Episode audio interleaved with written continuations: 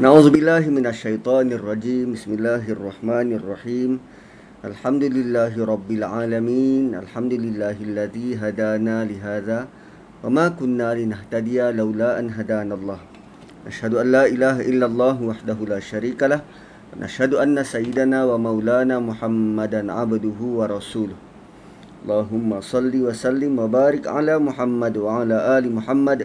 كما صليت على إبراهيم وعلى آل إبراهيم في العالمين إنك حميد مجيد Assalamualaikum warahmatullahi wabarakatuh. Terima kasih kepada uh, moderator kita Puan Jas. Tuan-tuan dan puan-puan yang dihormati dan dirahmati oleh Allah Subhanahu wa taala. Um, kita dah lalui bagaimana Nabi Yusuf memperkenalkan diri dia Cuma beberapa ayat sebelum itu uh, kita lalui uh, rayuan daripada adik-beradik dia. Ya ayyuhal aziz masana wa ahlana dur. Kami sudah cap kami sudah penat. Um, apa, apa nama bapa kami sudah tidak keruan. Bukan saja kehilangan Yusuf dahulu tetapi uh, beliau sudah kehilangan dua orang anak dia. Bunyamin telah ditahan dan abang yang sulung tak nak balik selagi mana bapa dia tak tak uh, tak maafkan dan tak ampunkan. Jadi kami datang kemari dengan satu beban besar iaitu uh, untuk dapatkan kembali Bunyamin dan suruh cari Yusuf which is kami tak ada idea dekat mana kami nak cari. Keuangan kami pun sudah tidak mengizinkan, kelelahan kami sudah memuncak dan apa yang kami bawa barang-barang kami pun barang-barang yang tidak berharga dan kurang baik dan bekalan makanan kami pun sudah begitu apa nama uh, meruncing. Sudah begitu meruncing. Bila melihat keadaan begitu Nabi Yusuf sudah tidak sampai hati melihat adik-beradik dia. Walaupun mungkin layanan adik-beradik dia tidak begitu apa nama memberangsangkan sejak daripada awal. Tetapi uh, well adik-beradik kekal sebagai adik-beradik. Air dicincang takkan putus. Bergaduh macam mana pun tak kali kita melihat kesusahan dan kesukaran adik-beradik kita ditambah lagi beliau adalah seorang nabi mempunyai hati yang begitu halus uh, mempunyai peribadi yang begitu mulia tak sanggup melihat kesusahan dan kesukaran adik-beradiknya. Namun um, apa nama cara baginda memperkenalkan diri baginda memperkenalkan baginda mengungkapkan dengan sebuah pertanyaan mengimbau kembali sejarah silam. Hal alimtum ma fa'altum bi Yusuf. Kau tahu tak apa yang korang buat pada Yusuf dulu? Engkau ingat tak apa yang kamu buat pada Yusuf? Dan kau sedar tak, korang sedar tak apa yang korang pernah buat pada Yusuf? Dan bukan hanya Yusuf, tetapi adik dia Bunyamin. Iz antum jahilun. Ketika kamu dalam keadaan well jahil, kamu tak dapat mengawal perasaanmu. Maka sebab itu pernyataan terkejut daripada abang-abang dia A'inna kala anta Yusuf Seolah-olah tidak menyedari Ataupun tidak percaya Bahawa Al-Aziz Yang berada di hadapan mereka adalah Adik kandung mereka sendiri. Adik daripada ayah mereka sendiri Adik daripada ayah yang sama. A'inna kala anta Yusuf. Maka Yusuf, Nabi Yusuf mengiyakan ana Yusuf wa hadza akhi qad manallahu alaina. Dan Allah dia kembalikan uh, apa nama um, uh, kebahagiaan ataupun uh, kurniaan nikmat itu kembali kepada Allah. Bukan usaha dia bukan kerana kepintaran dia bukan kerana dia pandai bawa diri tetapi semuanya kembali kepada Allah azza wajalla Lalu pesan dia kepada abang-abang dia dan sekarang cuba lihat ayat 92 kita berhenti semalam. Ayat 92 Nabi Yusuf mengarahkan. Nabi Yusuf 93 eh, Nabi Yusuf mengarahkan abang dia untuk kembali ke Palestin menjemput ayah dan ibu datang ke Mesir.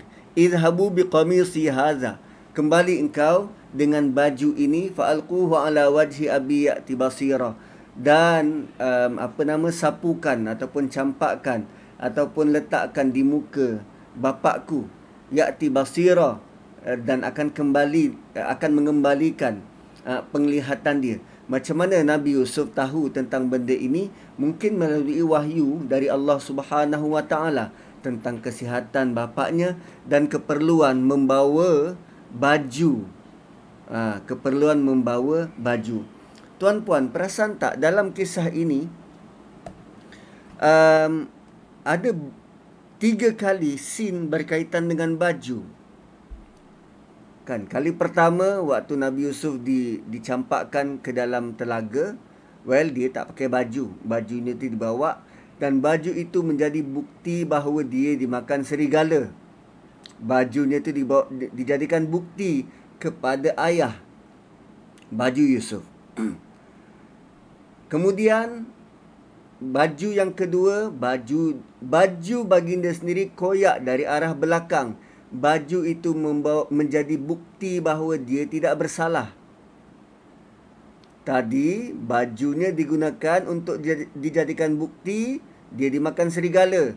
Sekarang yang kali kedua bajunya dijadikan bukti dia tidak bersalah.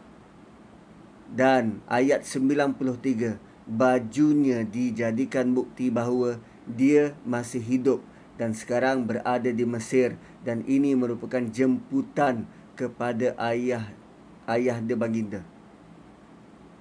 Kenapa Yusuf sendiri tak bawa? Kenapa Yusuf sendiri tak bawa baju tu pergi ke Palestin? Well, dia ada tanggungjawab besar untuk mengepalai urusan negara Mesir dan kemarau masih belum selesai. Maka baginda perlu settlekan dulu apa yang lebih utama iaitu mengepalai Mesir. So, diarahkan abang-abangnya suatu benda yang tak mungkin berlaku pada waktu silam tetapi kerana sekarang dia sudah ada capability, dia sudah ada capacity, dia sudah boleh mengarah walau abang-abang dia. Idhamu bi qamisi hadha. Balik kamu bawa baju ini. Dan waktu ni bi ahlikum ajmain.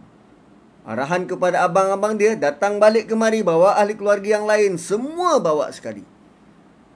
Wow, itu apa nama? Itu merupakan uh, uh, uh, satu satu perkembangan baru. Uh, bukan saja kepada Yusuf tetapi tetapi kepada ahli keluarga dia. Ha, kepatuhan, ketaatan diberikan kepada adik dia.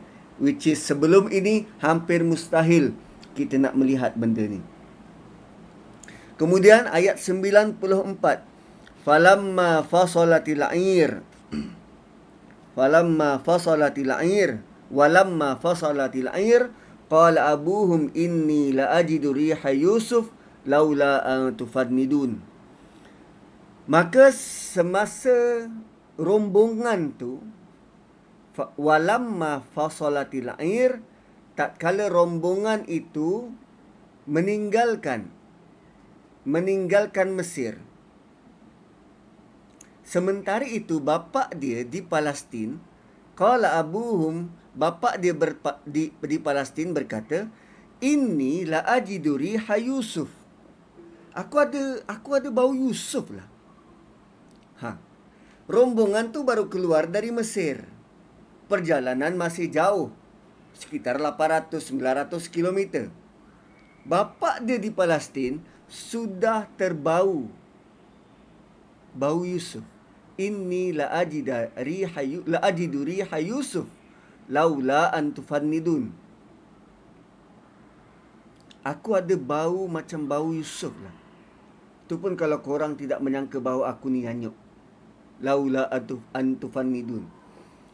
So, bila Nabi Yusuf telah bagi tugasan kepada abang-abang dia supaya kembali pulang ke pangkuan keluarga bersama dengan baju milik Yusuf, maka mereka semua bergerak ke Palestin. Dan berkata bapa dia tu sungguh aku mencium bau Yusuf jika kamu tidak menuduhku nyanyuk. Ha, dan bila kafilah tu telah sampai kan mereka semua berjalan menaiki unta dan berjalan melalui jalan utama yang dibiasa yang biasa dilalui oleh pedagang-pedagang untuk ulang alik ke Mesir. Dan uh, mereka langsung tak tahu apa berlaku dekat rumah. Kan? Yang penting ialah bagaimana Nabi Yakub telah tercium bau Nabi Yusuf sebelum mereka sampai ke rumah bersama dengan baju yang dikirim. Dan kita tak mempunyai maklumat berkenaan tempat mula Nabi Yakub dapat bau Nabi Yusuf dan kita tak tahu jarak antara tempat itu dengan Nabi Yakub. Apa yang penting di sini Nabi Yakub dapat menghidu bau Nabi Yusuf melalui bajunya itu dari jarak yang agak jauh. Dan hal ini berlaku kerana Nabi Yaakob sangat yakin bahawa Nabi Yusuf masih hidup di satu tempat yang tidak diketahui. Dan ini dikatakan demikian kerana Allah telah menghantarkan kepadanya sebuah mimpi ketika kecil. Kenapa Nabi Yaakob tahu Nabi Yusuf masih hidup? Sebab mimpi waktu mula-mula tu. Mimpi waktu mula-mula tu. Dan sehingga sekarang takwil mimpi itu masih lagi belum menjadi kenyataan. Sebab tu Nabi Yaakob yakin Nabi Yusuf masih hidup. Tu yang bila dia kata aku, aku ada bau Yusuf lah. Ha, beliau sangat yakin. Um, dan itu juga, itu juga apa? Itu juga menjadi alasan kenapa Nabi Yakub hantar adik-beradik dia, hantar anak-anak dia ke Mesir untuk mencari Yusuf dan Bunyamin. Dan baginda begitu yakin dan percaya bahawa mereka akan menjumpainya. Baginda tertunggu-tunggu kepulangan. Dan apa yang berlaku ini, kita hanya boleh menyangka bahawa ini adalah ilham dari Allah Subhanahu Wa Taala kepada Nabi Yakub. Kepada Nabi Yakub. So laula an tufannidun Imam uh, Raghib Al-Asfahani berkata tanfi tafnid tufannidun kata akar dia tafnid membawa maksud manusia penisbahan manusia kepada lemah akal. Lemah pandangan atau lemah pendapatnya. Maknanya itu pun jika kamu tidak katakan bahawa aku sudah tua nyanyuk dan gila sehingga kamu mengatakan bahawa aku tidak mengerti lagi apa yang dibicarakan. Bahkan hanya meracau sahaja.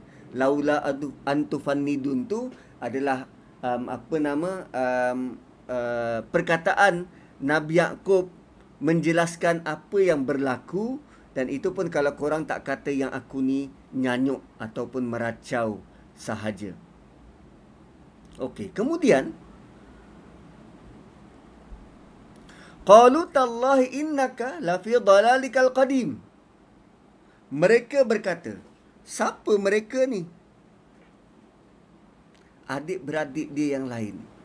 Boleh jadi yang pergi ke Mesir kali ketiga ini sebahagian daripada mereka dan sebahagian lain tinggal di sisi ayahanda. So bila dia dengar ayah dia cakap macam tu, Demi Allah Ayah tak siuman. Innaka lafi dalalikal qadim. Anak mana yang sanggup cakap bapa dia tak siuman? Dan ini pengulangan kepada tuduhan awal anak-anak dia terhadap bapa dia bila bapa dia menunjukkan kasih sayang kepada Yusuf. Kan? Ayat ke berapa? Ayat-ayat awal. Kalau boleh buka surah Yusuf. Ayat-ayat awal. Qalu uh, inna inna abana la fi dhalalim mubin ayat ke-8 id qalu la yusufu akhuhu ahabbu ila abina minna wa nahnu usbatun inna abana la fi dhalalim mubin tengok mereka punya tanggapan terhadap ayah. Innaka lafi dalalikal qadim. Ayah sudah tidak siuman. Atau ayah kembali tidak siuman seperti dulu. Dalalikal qadim. Dulu dengan Yusuf pun macam ni juga. Ini doa asyik ingat Yusuf. Tak sudah-sudah. Ayah memang dah tak siuman, dia kata. Wow. Bayangkan tuan-puan. Um, kita kadang uh, Yelah kita kita sedia maklum bahawa kalau ayah dan ibu kita sudah berada pada usia yang lanjut kadang kala um, uh, tindakan mereka kan tutur bicara mereka seolah-olah hilang akal dan nyanyuk seolah-olah hilang akal dan nyanyuk Namun kalau kita perhati sungguh-sungguh apa yang mereka ungkapkan, apa yang mereka cakapkan berdasarkan ingatan yang masih berbaki. Kita menganggap mereka nyanyuk, kita menganggap mereka nyanyuk dan besar kemungkinan adalah dakwaan-dakwaan ataupun uh, apa nama uh, tuduhan-tuduhan Uh, sikap gelojoh kita terhadap mereka. Kadang bila mereka bercakap, kita rasa tak masuk akal sedangkan kita sendiri tidak cuba memahami apa yang mereka apa topik yang mereka cuba cakap. Kadang apa yang mereka cakap tu hanya imbauan-imbauan ingatan lama mereka. Lalu kita kata mereka tidak berpijak pada realiti. Sedangkan itu yang mereka ingat. Kan? Kadang-kadang nyanyuk atau tidak adalah berdasarkan tanggapan awal kita terhadap topik yang sedang mereka bincang. Itu level ayah yang sudah tua, yang sudah uzur. Malah ayah mereka ni nabi. Tak mungkin Nabi nyanyuk. Tapi anak sejak dari awal melihat ayah dia dalam keadaan kekurangan. Maka di hujung usia apatah lagi. Innaka lafi dalalikal qadim. So anak berhati-hatilah bila bercakap. Lebih-lebih lagi bila ayah tu semakin tua. Dan kita pula sudah dewasa sudah belia, sudah besar, ada keluarga sendiri. Kadang kita rasa apa yang ayah sebut tu tak masuk akal. Tapi berpada-padalah bila berkata-kata, terutamanya dengan ayah. Selamilah perasaan dia dengan ibu.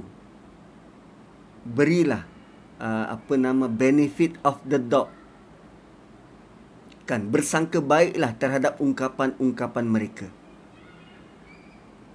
Kerana walau apapun keadaan dia, dia tetap perlu kita muliakan, layan dengan paling baik. 96. Falamma anja al-bashiru alqahu ala wajhihi fartadda basira. Bila datang kabar gembira tu. Bila sampai rombongan adik-beradik yang lain, Allah gambarkan Ja'al Bashir, datang berita gembira. Alqahu ala wajhihi. Apa berita gembira tu? Baju Nabi Yusuf. Ayat 95, bapa dia dimaki, bapa dia dikutuk. Ayat 96, Allah tidak pun mention tentang perilaku si anak tentang perilaku si anak tak Allah tidak pun not even mention tetapi Allah letak perkataan itu direkod dibaca sampai kiamat.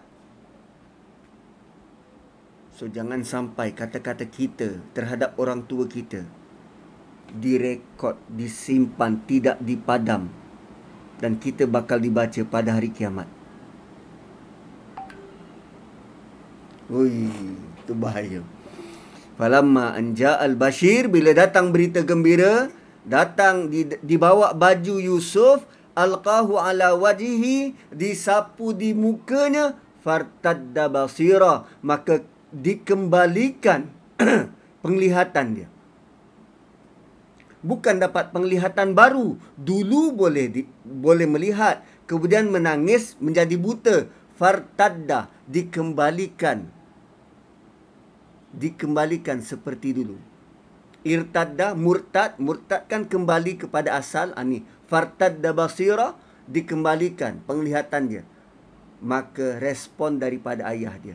Qala alam aqul lakum inni a'lamu minallahi ma la ta'lamun. Bukankah aku dah bagi tahu kamu berulang kali? Aku dah bagi tahu pada kamu, ini a'lamu minallah, aku tahu sesuatu yang datang daripada Allah. Ma la ta'lamun, apa yang kamu tak tahu? Aku telah katakan kepada kamu, sungguh aku tahu dari Allah apa yang kamu tidak tahu. Ha. So tuan-tuan dan puan-puan, um, apa nama bila sebut tentang aku tahu apa yang datang dari Allah sesuatu yang kamu tak tahu. Alasan ni juga boleh digunakan oleh mak bapak bila bercakap dengan anak. Bukan dengan menabik dada aku makan garam dulu. Tapi sebutlah ayah tahu sesuatu dari Allah. Allah bagi kepada ayah pengalaman hidup dan pengalaman itu tak boleh dijual beli. Ayah tahu sesuatu daripada Allah, sesuatu yang anak-anak tak tahu. Bukan dengan menabik dada, bangga dengan pengalaman diri. Aku dulu makan garam lah. Abang-abang Nabi Yusuf tak tahu Nabi Yaakob tu Nabi Ustaz. Eh, dia tahu. Dia tahu. Dia tahu bapak dia Nabi. Tapi well, bapak Ha. So bila bercakap dengan anak, selitkan pengetahuan tentang Allah. Selitkan pengetahuan tentang Allah.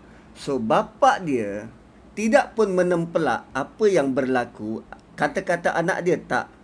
Dia cuma bagi tahu aku tahu sesuatu daripada Allah, sesuatu yang kamu tak tahu. Begitu juga bila Allah cakap dengan malaikat, "Ini a'lamu ma la ta'lamun." Aku tahu apa yang kamu tak tahu. Jangan payah Allah nak menyedarkan para malaikat bila malaikat tanya, kenapa cipta manusia di bumi? Kenapa cipta manusia di bumi sedangkan kami sentiasa bertasbih kepadamu? Dan alasan Allah ialah ini a'lamu ma la ta'lamun. Aku tahu apa yang kamu tak tahu. Cuma bila seorang nabi bercakap dengan anak dia, dia tambah ini a'lamu minallah mala ta'lamun. Bukankah kita hidup ini kita diajar, diberi pengalaman dari Allah Subhanahu wa taala. So pengetahuan kita tu semu, semuanya berdasarkan ataupun ber uh, apa nama uh, kembali kepada Allah. Allah yang beri. Maka kerana itu insaflah adik-beradik dia, anak-anak dia. Dan mereka berkata, Qalu, Ya abana astaghfir lana zunubana, inna kunna khati'in, wahai ayah anda kami, astaghfir lana. Minta ampun bagi pihak kami. Minta ampun kepada Allah bagi pihak kami atas dosa-dosa kesalahan-kesalahan kami inna kunna khati'in sungguh kami dari dulu lagi menjadi orang-orang yang bersalah. Kami dari dulu lagi menjadi orang-orang yang bersalah. Ini sebenarnya perkataan yang dinanti-nanti oleh Nabi Yakub da- keluar daripada mulut anak-anak dia. Astaghfirlana zunubana. Minta ampun bagi pihak kami. Kami bersalah. Ini pernyataan taubat. Mohon pengampunan dari dosa dan mengaku kesalahan. Inna kunna khati'in. Kami dari dahulu lagi bersalah. Dan bila sebut tentang 96 ni, 96, bila Nabi Yaakob kata, Inni a'lamu minallahi ma la ta'lamun, dulu lagi waktu kamu buat onar terhadap Yusuf Dulu lagi aku tahu dah. Dan pernyataan 97 ini menggandakan lagi rasa bersalah dan keinsafan dari lubuk hati adik-beradik dia. Istighfar dia tu bukan semata-mata perkataan 95 innaka la fi dhalalikal qadim tak. Istighfar mereka tu daripada awal. Dari start mereka menuduh bapa dia fi dhalalim mubin. Bapa dia tak adil. Start daripada itu. Semua terbongkar. Sebab itu ayat 98 respon daripada bapa dia merupakan respon yang mengejutkan. Nabi Yaakob menangguh permohonan maaf anak-anak dia. Qala saufa astaghfiru lakum rabbi innahu huwal ghafurur rahim. Aku akan Aku akan meminta ampun bagi kamu Aku akan mohon kepada Tuhanku minta ampun bagi pihak kamu. Bukan sekarang, nanti. Nanti. Innahu huwal ghafurur rahim.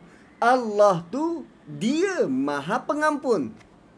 Tapi untuk aku minta ampun bagi pihak kamu nanti. Kenapa beza Nabi Yakub punya respon dengan Nabi Yusuf? Kan Nabi Yusuf kata qala la tasriba alaikumul yaum yaghfirullahu lakum wa huwa arhamur rahimin. Hari ini kamu tidak akan dimarah, tidak akan ditemplak, tidak akan disalahkan. Yaghfirullahu lakum kan dia minta ampun kepada Allah bagi pihak then and then Nabi Yusuf terus mohon pengampunan yaghfirullahu lakum Allah mengampunkan kamu tapi Nabi Yakub tidak seperti itu Nabi Yakub saufa astaghfiru lakum rabbi Aku akan minta ampun tapi nanti Kan? Kenapa beza? Kerana selama ini anak-anak dia tidak berlaku jujur kepada ayah. Selama ini mereka berada di sisi ayah. Tak seorang pun mengaku. Dan luka itu sangat dalam tuan-puan bayangkan kita kita kita sebagai anak kita simpan rahsia dari bapa ataupun mak dan rahsia itu kita sudah simpan 30 tahun dan rupanya selama ini bapa dan mak kita tahu rahsia itu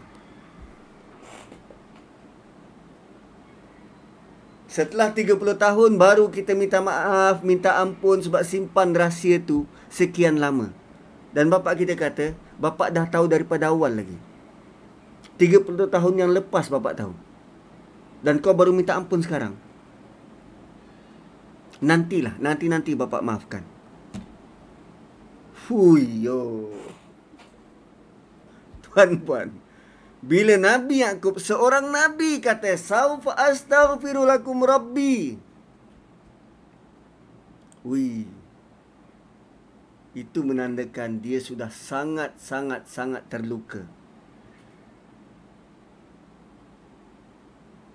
So ini nabi manusia biasa. Mak kita isteri kita kawan kita yang kita hianati. Dan kita boleh kata sedangkan nabi ampunkan umat. Well tengok kesalahan yang kau buatlah. Tapi ini anak sekian lama sekian lama menyembunyikan dari ayahanda dia Ayah dia punya respon. Saufa astaghfirulakum rabbi. Tapi dia teruskan dengan pernyataan Allah dia Maha Pengampun. Allah dia Maha Pengampun. So, di sisi Allah. Bayangkan kalau Allah kata begini, saufa astaghfiru lakum. Aku akan ampunkan. Hui. Bingung kita. Allah tidak pernah sebut dia akan ampunkan. Kalau kita tengok surah Ghafir. Surah Ghafir. Hamim. Tanzilul kitab min Allahil azizil alim. غافر الذنب وقابل التوب شديد العقاب ذي الطول لا إله إلا هو إليه المصير Ghafiri Zambi, the forgiver of of sin. Allah sebut ayat ketiga Ghafiri Zambi yang mengampunkan dosa. Bila sebut mengampunkan dosa, mengampunkan itu, uh, no, pengampun dosa, pengampun itu kata nama. Okay, pengampun itu kata nama dan kata nama tidak terikat dengan masa. Dia bukan perbuatan. Dia kata nama. Kata nama tidak terikat dengan masa. Dia bukan akan mengampunkan, bukannya sedang mengampunkan, bukannya telah mengampunkan tak. Ghafiriz zambi itu maksudnya dosa considered done diampunkan. Ghafiriz zambi maksudnya tak kala kita sedang minta ampun telah pun berlaku pengampunan tu sudah pun diampunkan wa qabilit taubi dan dia telah pun terima taubat. Itu level kasih sayang Allah Subhanahu wa taala. Dalam konteks Nabi Yakub tadi dia kata dia akan minta ampun bagi pihak. Tapi Allah Maha Pengasih sudah pun ampunkan. Tinggal lagi kita yang tak sedar dan kita tak minta ampun. Kalau tak minta ampun, mana Allah nak ampunkan dah kita tak tak minta. Kita kenalah minta. Kena minta. Kena sebut. Astaghfirullah. Kena minta. Kita tak cakap. Mana Allah tahu? Kan? Kalau kita tak terdetik pun dekat hati, tak pun bercakap. Mana? Man, man, man, mana boleh connect? Kena minta walau dalam hati. Ampunkan aku ya Allah, ampunkan aku. Tapi di sini situasinya bapak dia saufa astaghfiru lakum rabbi ya walaupun kesalahan tu besar walaupun kesalahan tu syirik minta ampun pada Allah Allah tahu kita buat dosa tapi kalau kita diam-diam tak minta ampun itu tandanya kita sombong dengan Allah Dah tahu, kita sendiri tahu kita buat dosa, lepas tu tak buat apa-apa. Minta ampun tak terdetik hati pun tak tak ada pun rasa rasa bersalah. So, ha, kita lah kena usaha minta ampun. Dan Allah tidak perlu protokol. Tak perlu bertulis surat. Hantar email pun tak. Detikkan saja di hati ya Allah aku bersalah ya Allah aku minta ampun ya Allah. Aku berazam tak tak ulangi lagi berusaha memperbaiki. Tak sombong tu bukan Yahudi, sombong tu iblis, iblis sombong. Lambang kepada kesombongan iblis. Dan sombong itu selendang Allah takbur tu selendang Allah. Allah punya. Dan bayangkan orang-orang yang berdosa, orang-orang yang rancak-rancak berdosa, dekat hari akhirat, Allah tak nak cakap dengan dia. So, itu perangai apa tu? Itu sifat apa? Sombong. Allah tak nak bercakap dengan dia. Malah memandang pun tak. Allah tak nak tengok dia, Allah tak nak bercakap dengan dia. Sebab tu, komunikasi di akhirat nanti dengan orang-orang yang sombong ni, dengan orang-orang yang berdosa ni, malaikat je yang bagi tahu malaikat yang soal. Allah langsung tak nak. La yang zuru ilaihim yaumal qiyamah wa la yuzakkihim walahum azabun alim walahum azabun azim. Tidak dilihat, tidak pun di, disucikan, dibersihkan dan bagi mereka azab yang pedih. Ayat 99 falamma dakhalu ala Yusuf. Ketika mereka masuk ke dalam chamber Nabi Yusuf awa ilai segera Nabi Yusuf memeluk kedua ibu bapanya. Awa ilaihi abawaihi. Nabi Yusuf yang pergi peluk kedua ibu bapa abawaihi. Um, Minta ampun tu perlu sebut apa dosa yang telah kita lakukan ke? Kalau ingat sebut. Tak perlu sebut kuat-kuat nak bagi tahu jiran sebelah rumah. Tak, ini antara kita dengan Allah. Nak malu apa? Allah tahu. Yang penting kita menyesal dan mengakui kita buat.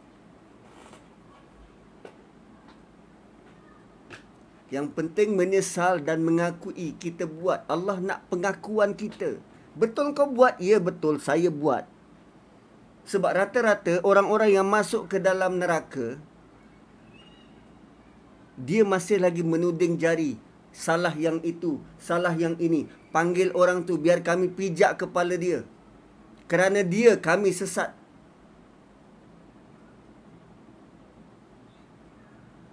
Selagi kita masih ada ego Kita tak akan mengaku yang itu salah kita. Sedangkan jelas terang itu memang salah kita. Allah nak tengok engkau berani mengaku tak? Kau betul jadi hamba dia tak? Hamba akan tunduk depan Tuhan Mengaku kita ni lemah, banyak dosa. Perlu diampunkan Perlu diberi kasih sayang Perlu dikasihani. Kita ni hamba Bukan mendapat dada, Ya Allah, aku tak ada salah. Dia yang salah. Itu sifat iblis. Ana khairum minhu. Aku lebih baik dari dia. Ha. So, apa pun dosa. Walaupun kesalahan orang lain. Nabi SAW balik, balik daripada Taif. Salah apa yang Nabi buat? Sehingga baginda di, di, di, di baling batu dicampak batu. Tapi doa baginda tu yang menakjubkan. Ya Allah, kerana kelemahan aku atau mungkin kerana tak bersungguh-sungguh aku, mereka tak terima dakwah aku. Tidak salahkan pun penduduk Taif. Malah baginda berharap daripada tulang sulubi penduduk Taif itu akan keluar, akan lahir orang-orang beriman, pembela agama ini. Sedangkan baginda di baling batu.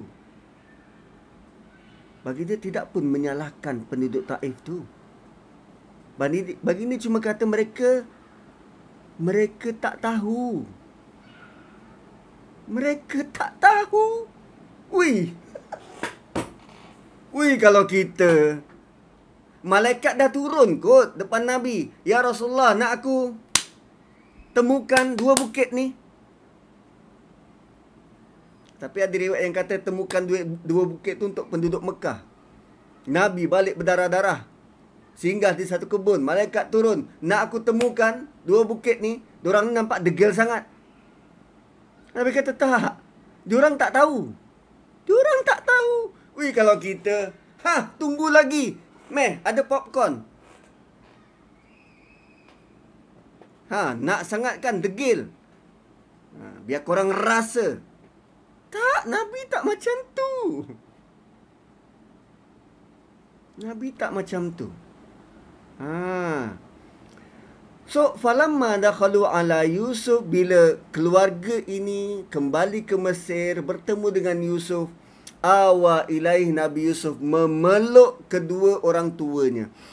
Um, lazimnya dalam Quran, lazimnya dalam Quran, dia menggunakan kalimah, Quran menggunakan kalimah walidai. Kan dalam surah Isra' wa qada rabbuka alla ta'budu illa iyyah wa bil walidaini ihsana so apa beza kalimah walidai dengan abawaihi kedua-duanya bermaksud ibu bapa kedua-duanya bermaksud ibu bapa tetapi ada perbezaan yang sangat jelas satu walidaihi satu lagi abawaihi. So, kalau Allah guna perkataan walidaihi, yang nak di-highlight ialah ibu. Yang nak di-highlight adalah pengorbanan ibu. Kasih sayang ibu. Sikap rahmah ibu. Layanan paling baik pada ibu dulu. Baru bapa. Tapi bila Allah guna abawaihi, fokus dia kepada bapa. Dalam cerita ini, fokusnya kepada bapa. Kenapa? Kalau ikut Bible, mak Nabi Yusuf sudah pun wafat. Yang ini, mak tiri dia. So, fokus dia kepada bapa. Walaupun yang datang tu bapa dan ibu. So Nabi Yusuf peluk bapa dulu baru ibu. Awa ilaihi abawaihi. Sama juga dalam surah Kahfi. So insyaAllah habis saja surah Yusuf ni, kita akan pergi masuk ke dalam surah Kahfi. Rentetan daripada, uh, penjelasan daripada kisah Nabi Musa yang tertangguh. Ada satu kisah Nabi Musa dalam surah Kahfi yang kita nak tengok nanti. So better off kita akan pergi keseluruhan uh, surah kahfi. Okey. So itu teaser. Wa qala dukhulu misra insyaallahu aminin. Dan nabi yusuf kata pindahlah ke mesir. Pindahlah ke mesir dengan izin Allah kita akan berasa aman di sini Ha, masuklah ke dalam negeri Mesir, pindahlah ke Mesir, insya-Allah kita akan aman di sini. So, kenapa tiba-tiba Nabi Yusuf kata aman? Well, mereka dalam masih dalam tempoh kemarau yang panjang. Kalau dekat Palestin untuk cari makan pun sukar dan susah. Jomlah pindah kemari. So aku akan cuba untuk provide. Ha, aku akan cuba untuk beri keluarga ini uh, apa nama jaminan keamanan. Lalu lalu Nabi Yusuf apa tindakan Nabi Yusuf selepas itu wa rafa'a abawaihi 'alal 'arsy wa kharru lahu sujada dan Nabi Yusuf mengangkat meletakkan kedua orang tuanya di atas arash. Di atas arash. Wa kharru lahu sujada dan sejurus selepas itu semua. Wa kharru lahu semua. Mak bapak dia adik beradik dia sujud pada Yusuf.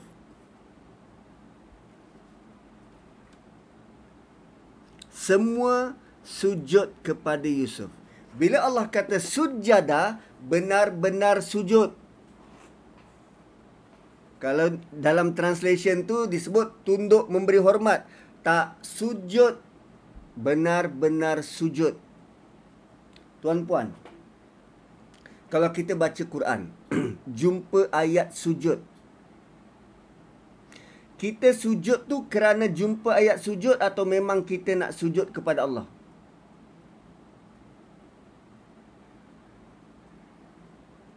Nah, tu perbahasan panjang tu. Sama macam kalau kita terlalu gembira. Kan naik pangkat. Atau nak beli kereta baru, loan kereta kita lulus. Kan bila kita gembira, kita ada tendensi untuk sujud. Kita sujud kerana kereta baru atau kerana naik pangkat ke atau kita sujud pada Allah? Sujud syukur sujud pada Allah. So apa yang berlaku di sini adalah adik-beradik dia sujud pada Allah kerana gembira. Bukan sujud pada Yusuf, sujud pada Allah kerana gembira adanya Yusuf. Sama juga arahan Allah kepada malaikat sujud pada Adam. No, perkataannya adalah sujud pada Allah kerana Adam diciptakan. Ha, itu mengikut pandangan uh, apa nama Ibnu Ashur. Sujud pada Allah kerana Yusuf atau sujud pada Allah kerana Adam. Dia bukan tunduk hormat, dia benar-benar sujud. Sujud kerana dia sudah berasa aman di Mesir, sujud kerana Nabi Yusuf telah pun memaafkan mereka sujud kerana adik dia sudah sudah mencapai satu tahap paling tinggi di Mesir. Sujud kerana mereka tidak diapa-apakan, sujud kerana mereka sangat gembira. Sujud kepada Allah kerana Yusuf. Maka Nabi Yusuf kata, Ya abati. Wahai ayah anda yang aku cinta. Ya abati, wahai ayahanda yang aku cinta. Tuan-puan, ini ayat 100. Waktu ini Nabi Yusuf sudah jadi Perdana Menteri. Dia sudah lama tak jumpa dengan ayah dia. Dan pada ayat 100, dia masih mengekalkan panggilan penuh kasih sayang pada bapa dia seperti seawal ayat keempat. Tuan-puan, kita kita nak anak kita macam tu. Suatu awal usia manjanya dengan kita. Dia panggil kita dengan lembut, dipanggil kita dengan lemah gemalai dan kita nak anak kita waktu kita tua dan dia sudah dewasa, dia ada anak pinak, dia ada pangkat dan dia masih memanggil kita dengan panggilan yang mesra begitu. Kita nak macam tu. Dan sekarang Yusuf menunjukkan kasih sayang yang sama start daripada awal usia sampailah ke ayat 100. Apa yang di apa yang diajar oleh Yakub sampai Yusuf boleh jadi macam tu? Melainkan ingatan dia pada Allah. Dia tidak sia-siakan tidak tinggal agama. Qala ya abati. Dan lebih menarik ayat 100 ini dimulakan dengan dia letak mak bapak dia di atas arash. Tuan-puan arash singgah sana ni singgah sana dalam satu-satu kerajaan hanya ada satu singgah sana yang dimiliki oleh sultan atau raja atau malik Sekarang Yusuf letak mak bapak dia atas singgah sana. Apa kedudukan Yusuf dalam negara Mesir?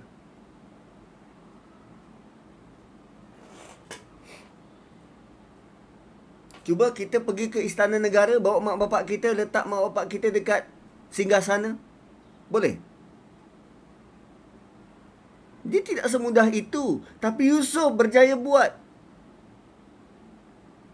itu menunjukkan hubungan dia sangat sangat sangat akrab dengan Malik sehingga dia berupaya bawa mak bapak dia duduk atas singgasana. Itu penghormatan dari seorang anak. Berjayanya dia memberi kelebihan pada mak bapak. Berjayanya dia meletakkan mak bapak dia di tempat tertinggi. Arash kerajaan Mesir kot. Maka dia kata pada bapak dia, ya abati wahai ayahandaku, haza ta'wilu ru'yai. Inilah inilah tadbir mimpiku dulu. Min qablu qad ja'alaha rabbi haqqa. Allah yang jadikannya menjadi realiti. Bukan usaha kamu, bukan usaha aku. Aku mimpi je. Allah yang jadikan realiti. Pemangku raja mana boleh naik atas singgah sana?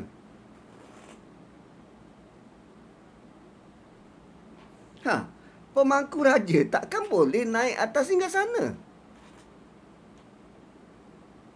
Dia hanya raja yang berdaftar. Barangkali tak tahu mungkin dia dia pada level tertinggi mungkin ada arah sendiri tak tahu. Tapi perkataan alal arshi itu meletakkan mak bapak di atas arash. Wih, itu sesuatu yang menakjubkan. Bukan kaleng-kaleng. Bukan semua orang boleh buat. Tapi Yusuf boleh buat. Kata, Haza ta'wilu ru'yai min qablu. Qad ja'alaha rabbi haqqa. Tengok. Setiap ungkapan dia pasti ada Allah bersamanya. Allah lah yang menjadikannya realiti. Diorang semua ni sujud. Aku nampak dalam mimpi aku dulu. Allah yang jadikan realiti bukan usaha aku waqad ahsana bi id akhrajani minas sijni dan sekarang Nabi Yusuf ialah dah lama tak jumpa bapa dia mula bercerita pengalaman yang dia lalui dia mula cerita ayah Tuhan sangat baik dengan aku. Dia yang melimpahkan kebaikan kepadaku. Waqad ahsanami waqad ahsanabi Allah lah yang mengurniakan kebaikan untuk aku. Iz akhrajani minas sijni. Ketika aku keluar daripada penjara. Ah engkau masuk penjara? Ya Allah yang keluarkan aku dari penjara. Wajah abikum minal badui dan dialah yang uh, uh, apa nama dia yang membawa kamu daripada Palestin. Wajah abikum minal badwi. Kemudian dia bawa kamu Allah juga yang datangkan kamu daripada Palestin daripada tempat badui itu daripada uh, apa nama uh, pedalaman di Palestin. Mimba'di selepas an-nazaga syaitan selepas cucukan selepas syaitan menghasutan syaitan atau nazaga ni hasutan cucukan uh, rayuan syaitan baini wa baina ikhwati antara aku dan adik-beradikku. Uh, ada yang kata ayat 100 ini menunjukkan Nabi Yusuf sekitar 100 tahun. Kalau dia start daripada umur 4 tahun, ayat dan ayat 100 mewakili 100 tahun. So sekitar 94 tahun tak adalah lama mana mereka terpisah. 94 tahun. Dan cuba tengok cerita setelah sekian lama tak jumpa ayah, anak yang manja akan cerita semua yang dia lalui pada ayah dalam bentuk cerita yang bertapis. Dia not even mention adik abang-abang abang-abang campak dalam perigi, abang-abang buat itu, abang-abang buat ini. Uh, aku digoda wanita. Dia cuma bagi tahu Aku keluar daripada penjara. Allah sangat sayang pada aku. Kemudian syaitan tu, syaitan tu yang menghasut antara aku dan abangku. Dia tak kata syaitan hasut abang aku sehingga dia buat semua tu. Tak. Syaitan yang menghasut antara kami. Sebab daripada awal ayat kelima. Bapa dia bagi tahu syaitan musuh manusia. Daripada awal Bapak dia bagi tahu syaitan musuh manusia. So kadang kita adik-beradik bergaduh, kita tinggi suara dengan mak, ingat ada syaitan yang menghasut supaya keluarga porak-poranda. Jauhi syaitan, bukan benci pada adik-beradik, bukan benci pada mak bapak. Jauhi syaitan. Selama ni kita melihat apa? Tu yang teruk, mak bapak yang teruk, dikokong anak-anak. Adik-beradik tu yang teruk. Manusia tu yang teruk. Tapi kita lupa. Syaitan yang duk hasut dalam hati kita. Suruh benci itu, benci ini. Salahkan orang tu, salahkan orang ni. Nabi Yusuf beri kesimpulan tentang kehidupan hanya dalam beberapa patah perkataan. Malah di hujung Nabi Yusuf bagi tahu inna rabbi latiful lima yasha. Tuhan aku Tuhan aku sangat lembut Latifun bukan lembut saja tapi latifun sangat halus tindak tanduknya. Waktu aku down Tuhan aku yang membangkitkan aku. Waktu aku dalam penjara Tuhan akulah yang memelihara aku. Walaupun kadang-kala kita tak sedar pun. Latifun kerja-kerja tak berurus Allah ini sangat halus. Sehingga kadang kita tak perasan dan kadang kita rasa ini usaha aku. Aku berjaya kerana aku study sampai tengah malam. Aku berjaya boleh pengaruh orang lain supaya dengar cerita Yusuf ni kerana aku pintar berbicara. Tak, semua tu kerana Rabbi latiful lima yasha. Semua kerana Allah lah yang memberikan kepintaran, keelokkan budi bicara, kebaikan akhlak, Allah lah yang memelihara. Innahu huwal alimul hakim. Dialah hanya dia yang maha tahu. Hanya dia yang maha bijaksana. Kita bolehlah salahkan syaitan. Ni ustaz kalau seseorang tu jahat dan buat jahat tak salahkan diri diri sendiri dulu sebab termakan pujuk rayu syaitan. Bukan salahkan syaitan. Kita yang suka ikut cakap syaitan. Kenapa kita kata orang jahat Kita tahu ke apa latar belakang dia? Kenapa dia buat macam tu? So sebelum melihat orang lain jahat, kita kena tengok dulu diri kita. Tapi dia meragut ustaz. Tahu tak latar belakang hidup dia? Mungkin dia ada keluarga yang dia tak tahu cari jalan macam mana nak dapat duit. Ha? So sebelum kan sebelum salahkan yang lain tu kan Nabi Yusuf kata mimba di anna anna syaitanu baini. Diri dia dulu. Diri dia dulu.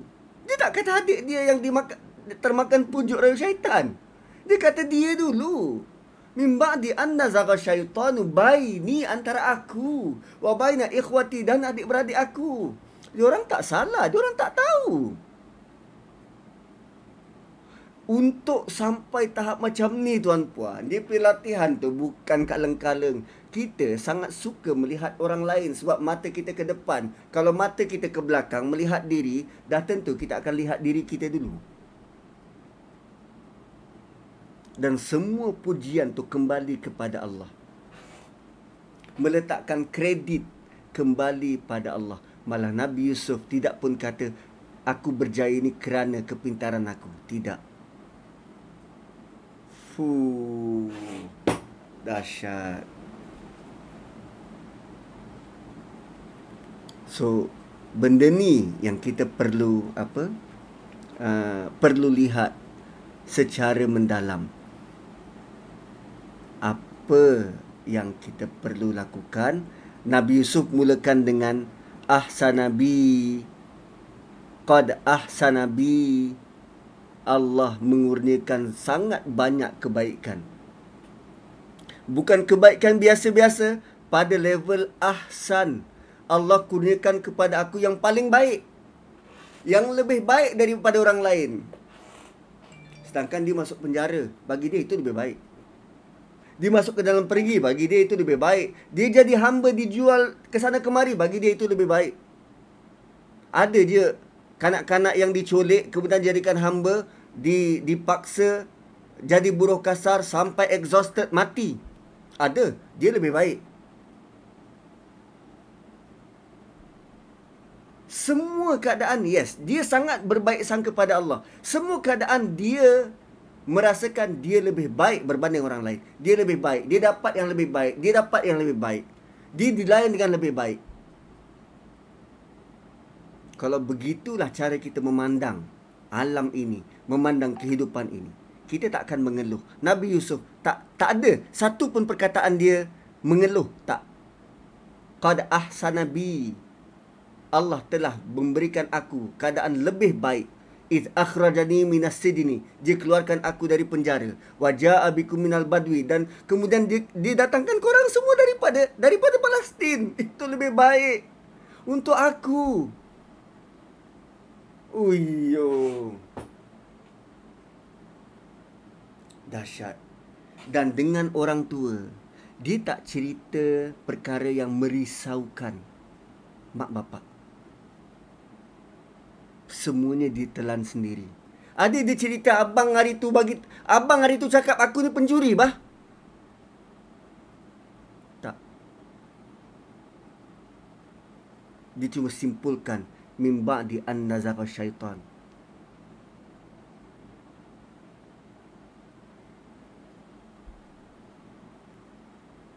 So apa impak? Apa impak kalau dia cerita begini pada ayah dia? ayah dia akan damai. Tapi kalau kita cerita semua benda yang tak patut pada manusia, dia akan timbulkan kesan sebaliknya. Dia akan timbulkan kesan sebaliknya. Kalau dia cerita, Abah, hari tu aku dah jadi menteri Diorang boleh datang sini Cakap aku pencuri bah. So Apa sebenarnya yang kita nak Supaya bapa dia makin tangguhkan istighfar Atau supaya ada grudge pula antara bapa dengan adik-beradik yang lain Dengan anak So rupanya tak semua perkara Yang kita kata nak telus dan jujur Tak semua perkara kita perlu cerita Terutamanya pada orang tua Mana perkara yang kita boleh telan sendiri, telan sendiri. Habis tu nak cerita pada siapa ustaz? Pada Allah subhanahu wa ta'ala. Inna rabbi latiful lima yasha' innahu huwal alimul hakim.